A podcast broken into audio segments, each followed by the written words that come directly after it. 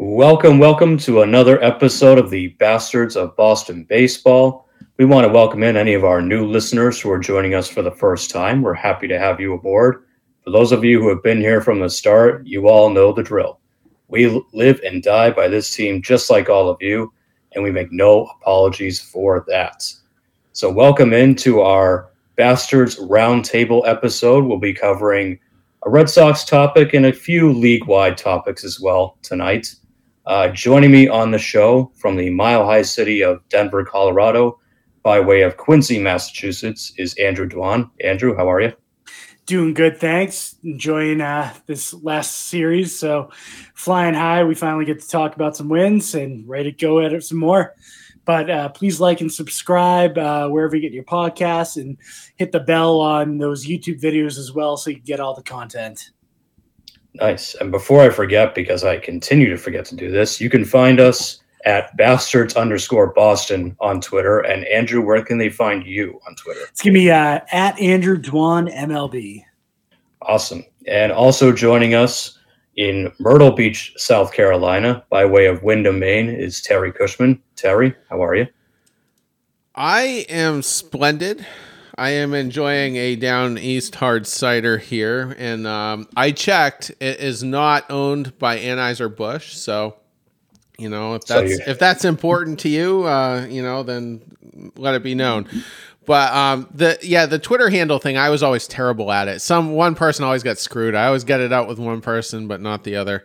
But I can be found at Cushman MLB and uh, but the bastards account is the busiest uh, of the two. So yes, absolutely. So yeah, hit up all those accounts, and you can find us there and yell at us for our takes if you want, or whatever. Give us a like or a retweet, whatever you feel like doing.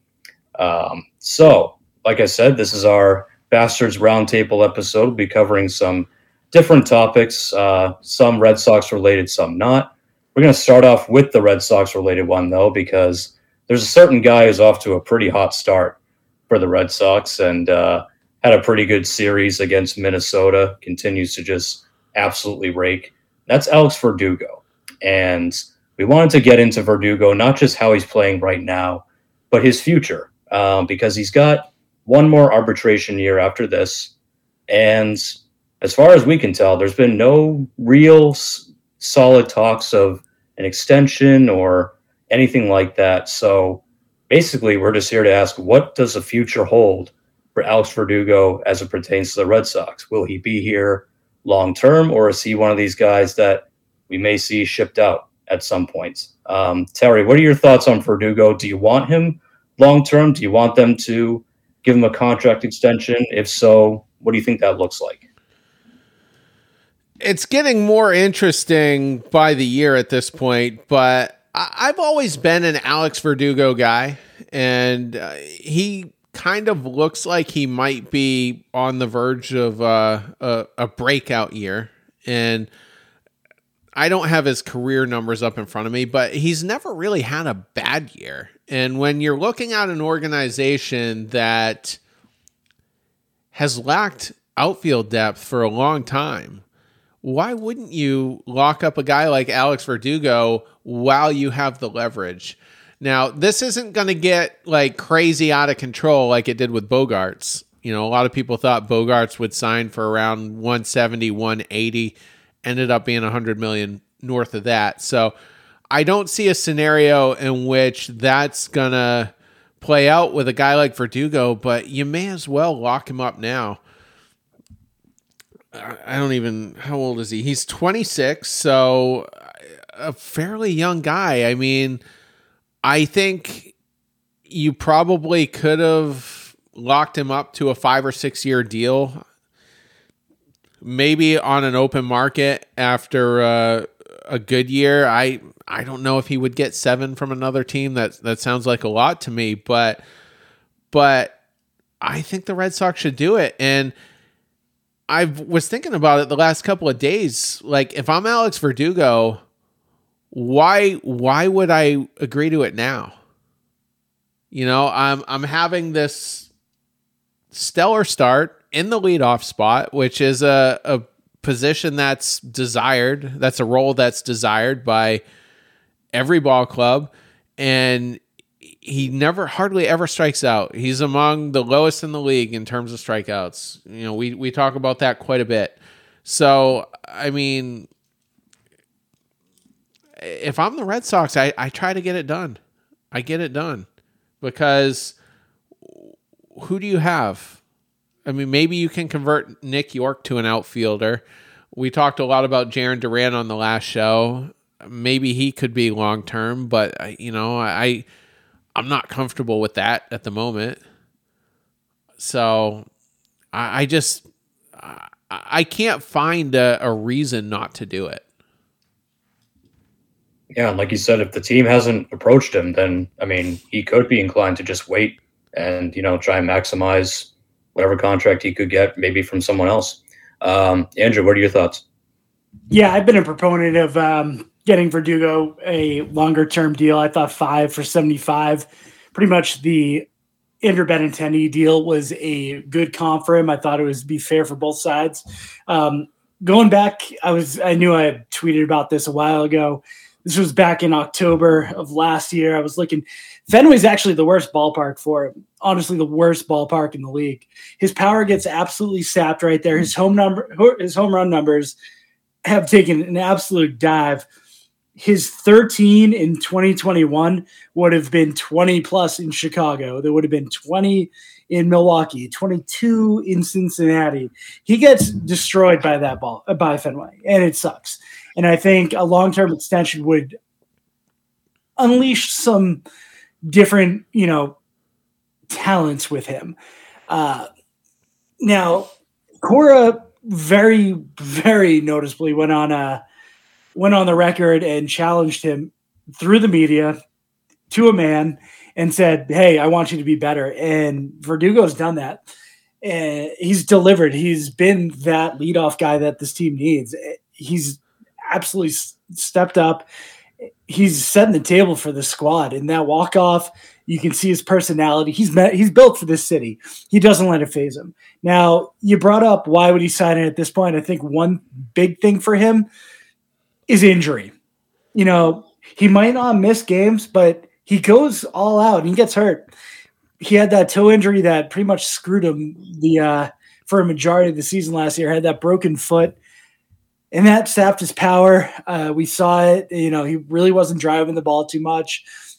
This year he's healthy. I got a little nervous when he tried to rob that home run in right field. I don't know if anyone saw that. We went over the bullpen. He came up, was kind of grabbing at his side there, and I was like, "Oh God, I really hope that didn't aggravate something." But definitely didn't. He had a monster shot today. So I think that is where you could get him to kind of convince you know him to take a long term deal it allows him some peace of mind where if I get hurt during my contract year next year, I'm okay. You know, I got that long term financial stability, and I'm still hitting free agency at 31, where I can sign maybe a two or three year deal if I, you know, keep my talents up. Yeah, he he does sort of remind me of like Dustin Pedroia, the right fielder, who happens to hit lefty too. You know, he, he does go all out, has a little bit of that dirt dog in him. Um, you know, quintessential leadoff guy as well. Um, I don't consider him a team leader in the clubhouse, although maybe they consider him that. Um, I think he's just a little too flashy and at times a little too hot headed to be that. But I think you're right about his personality in general. It fits Boston. Like he he can play in this market, and that's huge because we've seen a lot of guys come here, a lot of very talented players come to Boston, and they just melt. Boston just the the pressure of it and you know the, the way the city is just melts their brains you know from carl crawford to adrian gonzalez to pablo sandoval. I mean you name it. We've had so many guys really talented players come in here that can't hack it. Verdugo can.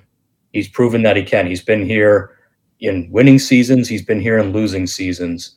And we've seen him still play his ass off you know still give everything you know 100% you know, hustling down the line, hustling defensively. Uh, he hates the Yankees and their fans, so that's perfect too. Has a nice little rivalry going with them. So I ultimately, it, I would love the Red Sox to approach him as soon as possible with the Andrew Benintendi deal. Like you said, five over 75. I would do that today. I don't think that it hurts you as a team all that much because I don't think Verdugo is a guy whose production is going to drop off. He's been such a consistent performer ever since he hit the big leagues.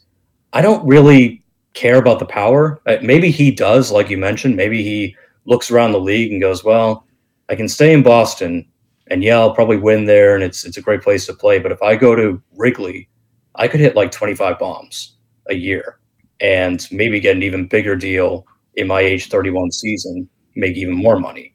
So hopefully he's not thinking that way, but it is possible. But I don't need him hitting power. I want him doing exactly what he does getting on base, having like 10 pitch at bats to start every game, and frustrating pitchers, hitting doubles in the gap, all of that. His defense is solid enough.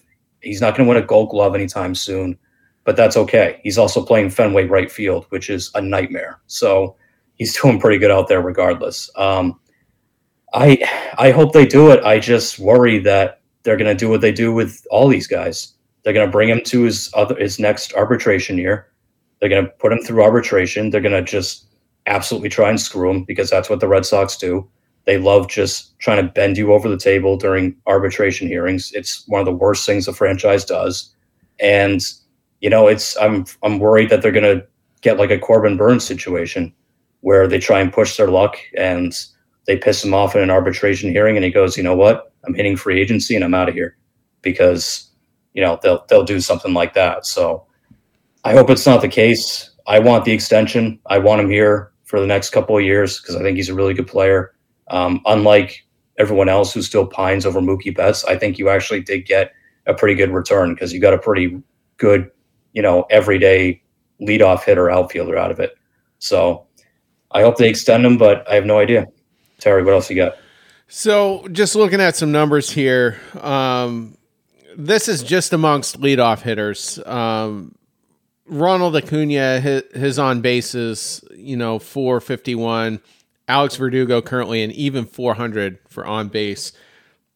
There's only two other people ahead of him besides Acuna. One of them's Jonathan India. I don't think that will will hold up. The other one's uh, Brandon Nimmo. I think that comes back down to earth as well. But either way, I, I, think Verdugo amongst leadoff hitters could be a top five guy with on base. You know, amongst all the leadoff hitters across the league. Um, he's leading the Red Sox in hits. He's leading the Red Sox in uh, runs scored. I'm looking at OPS. He looks like he's probably about sixth or seventh among other leadoff hitters with that. But let's just say he ends the year with a 310 average. Where's he at now? 328. So he comes down a little bit there, and then his his on base, let's say that comes down to 370. You know, that's about what, you know, Andrew Benintendi was for the the few years he was up. What does that what kind of a contract does that look like going into his final year of arbitration? Uh, cuz you might get a sixth year, you know, at this point and, and I think it could exceed a hundred million. I mean, I would, yeah. So five over seventy-five, you know, I think is where they should start. But if, let's say he does want multiple years. So if he wants seven years, are you willing to go to like seven over one hundred five? Like I would do like five ninety. I would even do five ninety. Yeah.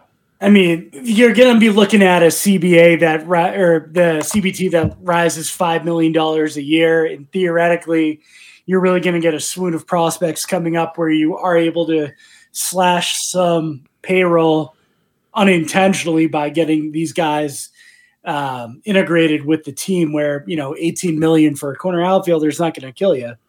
So, I'm just wondering what the ceiling is, but you know, is, is he going to have the incentive to to sign outside of possible injury concerns? Is is my only worry at this point. I, I hope I hope they don't blow it. And this isn't a Devers situation. It's not a Bogart situation. I mean, we can find a corner outfielder that can, you know, give you. Be surprised if they started holding some talks with him, you know, during this season. I think it would buy them some leeway, you know, time to figure out what they want to do long term. Like, you know, what do we think? Can we sign him? Do we want to sign him for, for what he's looking at? Would he, you know, anyone touch the QO if we place it on him? Or do we have to look at potentially moving him if we think, yeah, he might he might bounce? So yeah, I think the, I think they'll ha- have plenty of conversations internally about getting a deal done sooner rather than later.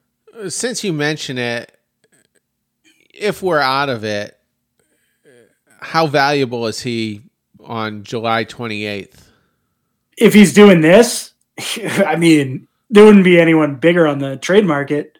A year and a half of an outfielder that's a leadoff guy, and if you look at his his savant page, he's over 90th percentile in defense. He's absolutely killing it. He would fit any team's need that has an, you know a corner outfielder spot. Because if you can play right field at Fenway, I don't know where the hell you can't play right field because it's the as far as I'm concerned the hardest uh, outfield position in the league. Yeah, Yeah, if he's if he's still doing this, the only outfielder that would be more valuable than him by the trade deadline, assuming they still can't figure out an extension, is Bryan Reynolds out in Pittsburgh. Like that, that would be it. He he he and Reynolds would be the two biggest prizes of the trade deadline. And Verdugo would probably go first because uh, theoretically he would be the lesser package. I mean, he's not hitting. Reynolds will probably hit 30, 34 bombs somewhere in there. But I just, the more Verdugo is on this team, the more I like him. He is so calm in the batter's box. There's this calmness, and I, I like it. You know, I just, I have a lot of trust that he's going to do whatever the situation calls for. He's going to shoot one up the gap or get that big hit that led essentially to the walk off the other night uh, by the foul pole there. I just I like what I'm seeing and earlier in that inning you had Kike Hernandez swing at strike 3 which landed in the dirt 6 inches in front of the in front of the plate. Like it wasn't even close and and Kike had probably the worst swing I've seen all season to his credit, he still made it to first because the ball got away from Vázquez. But you don't get those kind of swings, uh, you know, from Alex Verdugo in big moments. And I mean, he is the Red Sox leadoff hitter now, is he not? I mean, who else do you want there? No, I think it's him. You know, we, we talked about this before the season started. I advocated for Triston Casas. Um, I'm glad that Alex Cora did not do that because Verdugo is absolutely your leadoff hitter. I would not move him from that spot unless he like absolutely demanded it. But I don't think Verdugo cares. Verdugo is guaranteed four, maybe five at bats every game. So I think he's fine with it. Um, yeah, he, he is absolutely your leadoff guy. He should not move from that spot. Yeah, he he he asked for it. His brother tweeted it out. He was like, "Nah, Alex wants it," and he goes, "I told him to go tell uh, Cora to put put you in there." And looks like you did. I, I, was the lone guy on the crew who did pick Verdugo. I, I didn't really have a problem with Kike or, or even Casas at the time, but you know, one of the rare times I, I get my way. and yep. uh, you know, love what I'm seeing out of him. So one last question on Verdugo. So we all agree we'd keep him at the Benintendi contract, five over 75. I think we would all do that. What if he wanted a sixth year and he wanted Nimmo money? So what if he wanted six years, 120? Would you give him that? Well, Nimmo got, I think, closer to 180, actually. Well, he got one, he got eight over what, 165. So it was oh, roughly okay. around, roughly around 20 a year. So I don't go anywhere near that. That's a hard no. I, I think six at 120 would be my absolute max, and I, I wouldn't even love that, but. Yeah. I would give him six years at a little hot, like maybe like 105 to 108, but it probably rips up next year's ARB, uh, ARB year and kind of just gives him a bonus on that. If, you know, he signs what technically be like a 590 deal. I just, through his 32 season, I don't know about that one. Or yeah. 33 almost at that point. Yeah, he would. He would almost be 33 by the end of if, it. Yeah, if he played out his RBR, then then it kicked in. I'll sign any player I like through age 35. Like I'm good with that. You know, maybe age 34, 35, that part of it isn't going to be super great, but as long as they have a decent record of health, I'm good with it. The only concerning injury to me that Verdugo had was the stress fracture in his back, which he was dealing with at the time of the trade. So that that's the only unsettling thing to me, but by all appearances that hasn't been an issue. Yeah, definitely. Uh, so the next next topic on our roundtable is going to involve the Mets. Uh, just once again, just can't can't ignore what's going on with the Mets. Uh, Max Scherzer got ejected from a game this week because the umpires discovered rosin on his glove. Uh, there was rosin all over his hands as well. Uh, he was ejected, and then after the game was suspended for ten games for using rosin on his glove. Um, he was arguing with the umps that he tried to wash it off. I guess the story is that he tried to wash it off with alcohol, which actually makes rosin stickier. So his hand looked even worse after he washed it off, and he came back for the next half inning. And the umpire noticed it and said, "You're gone. You're out of here." So he ejected him. There's a big blow up, and he's now been suspended for ten games because of it. So Terry, what do you got on the Max Scherzer situation? Just clarification: he was suspended because of the blow up, or for the substances? No, for the substances. Okay. Um, it's a huge topic right now across MLB social media, and we hang out mostly on Twitter. But um, the problem I have is that the the umpires basically gave Domingo Germán a free pass.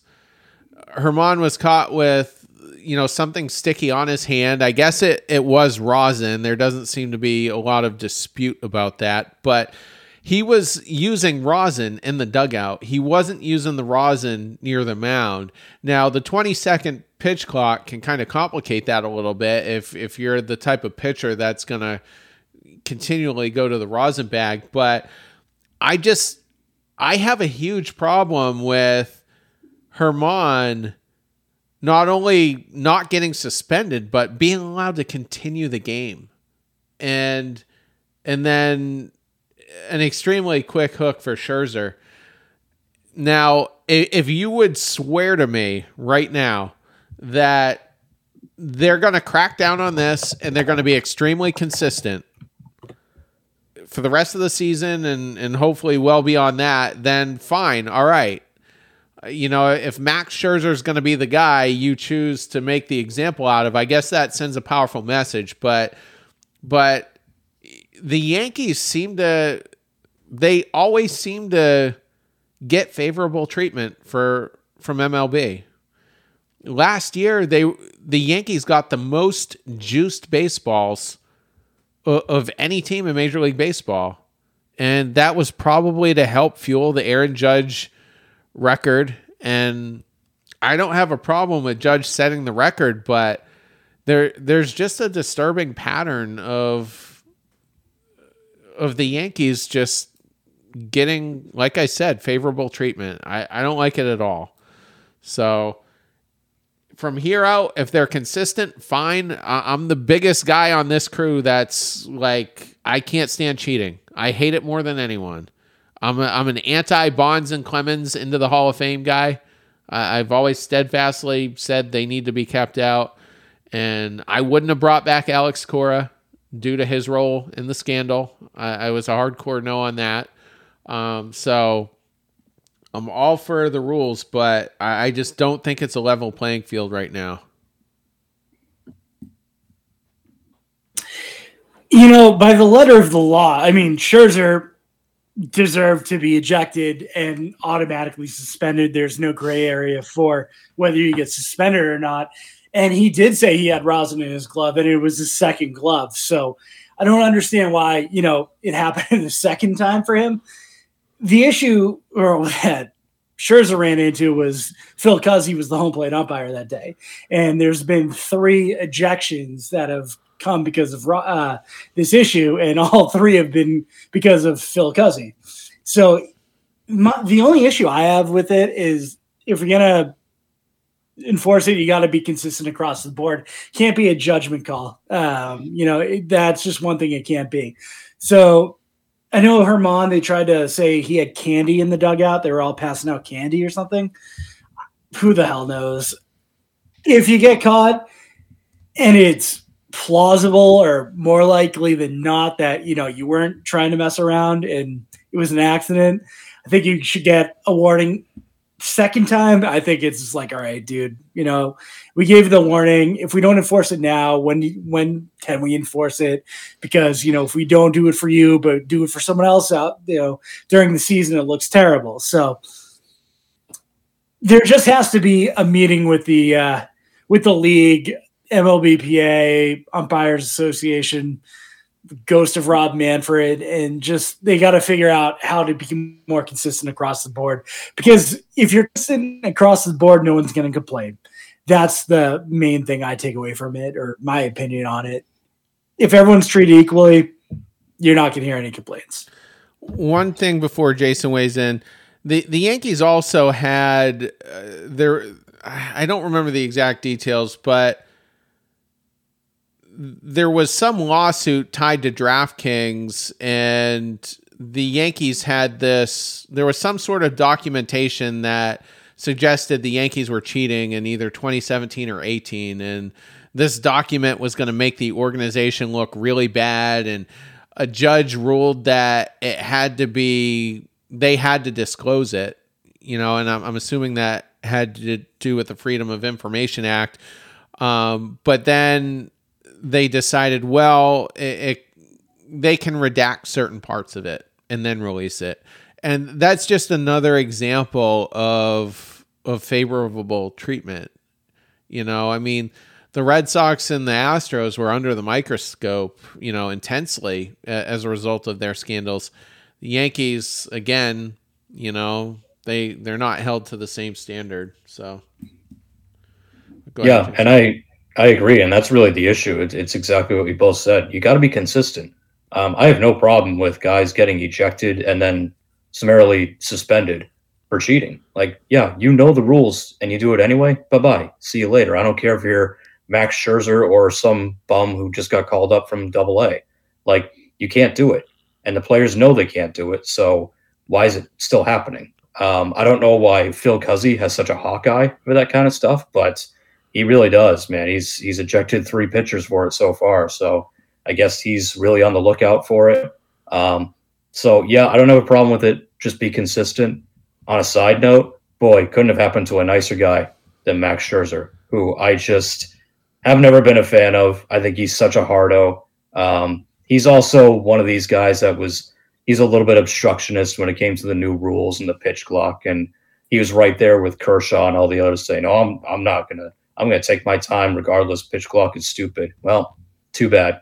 Pitch clock is here, and you just got it banned for 10 games. So get your act together. Um, he was also the guy that I just, I think it was last year All Star game. He was he went up to warm up for the All Star game, and it's an event. It's a meaningless game. I get it, but there were kids on the field, you know, because it's it's an event, and they were getting to tour the field or whatever. And Scherzer was like yelling at them to back up because he, he wanted more space to do his warm up pitches. They weren't on the mound. They weren't anywhere near him, but they were too close to his vicinity, and he was you know shooing them away. He's just I don't know. He's always been a little bit of a hardo douche. So watching him get ejected was, uh, and especially on the road where the crowd cheered once he got ejected, it was especially fun for me. So yeah, but ultimate point is just be consistent if you're going to be calling this stuff because, what like you said, once a guy like Domingo Germán gets a pass, it just the rest of the league's so they got to be more consistent with it. So last but not least, uh, we're going to get to speaking of new rules. Uh, there is a new rule that MLB is potentially experimenting with. Um, this is a rule that they're trying out in the Atlantic League, and it's known as the double hook rule. And essentially, it puts a focus on starting pitching. So the rule is that if you're that your starter has to go five innings.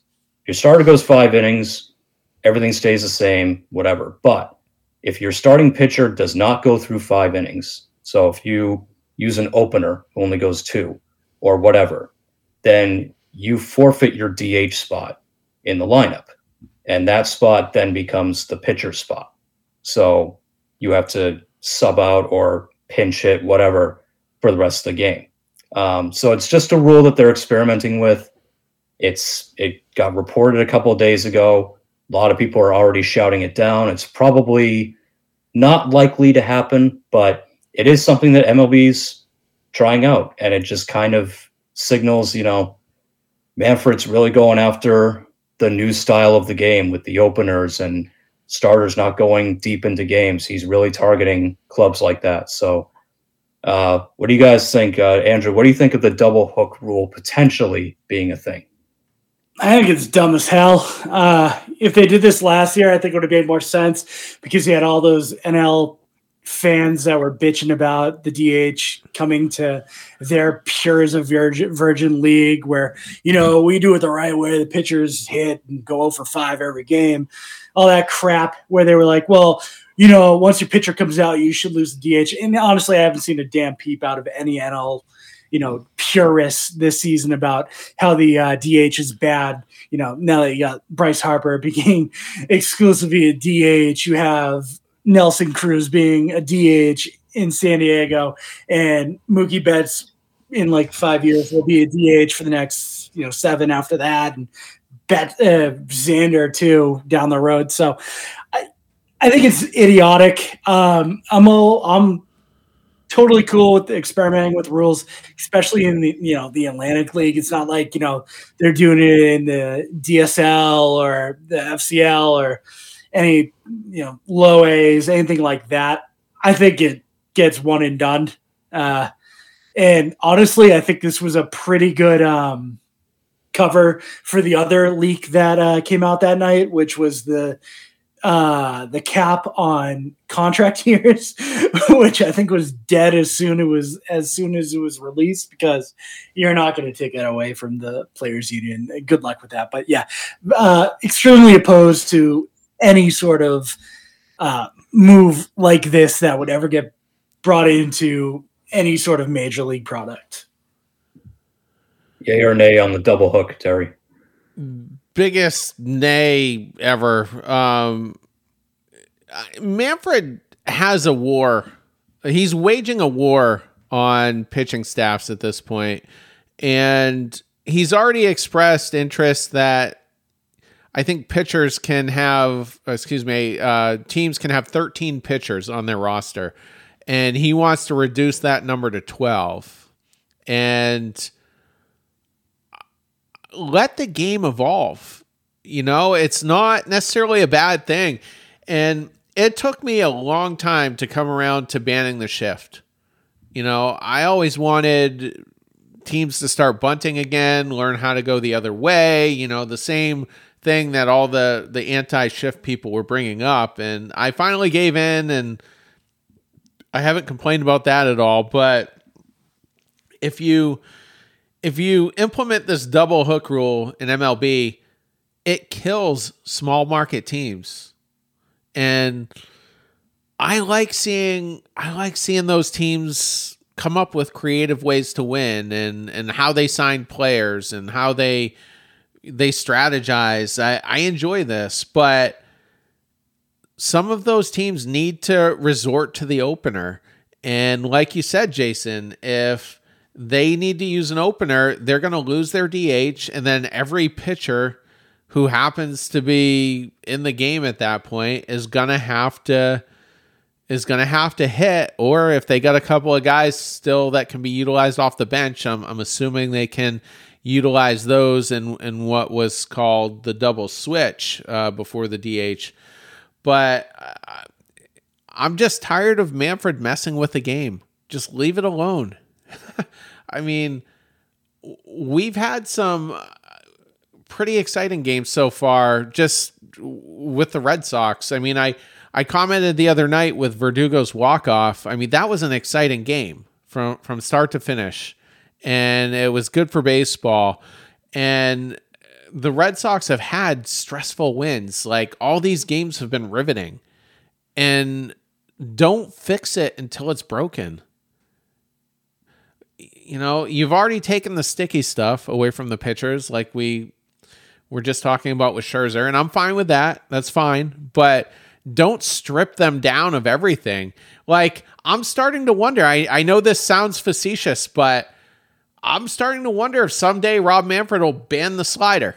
And nope, pitchers aren't allowed to throw it anymore. And and that sounds ridiculous. That sounds ridiculous right now, but I mean, did you ever think you'd have the three batter minimum? Did you ever think the second baseman would be not allowed to break up the the um the double play by sliding into second? Like all these things that made the game game great that you don't have anymore.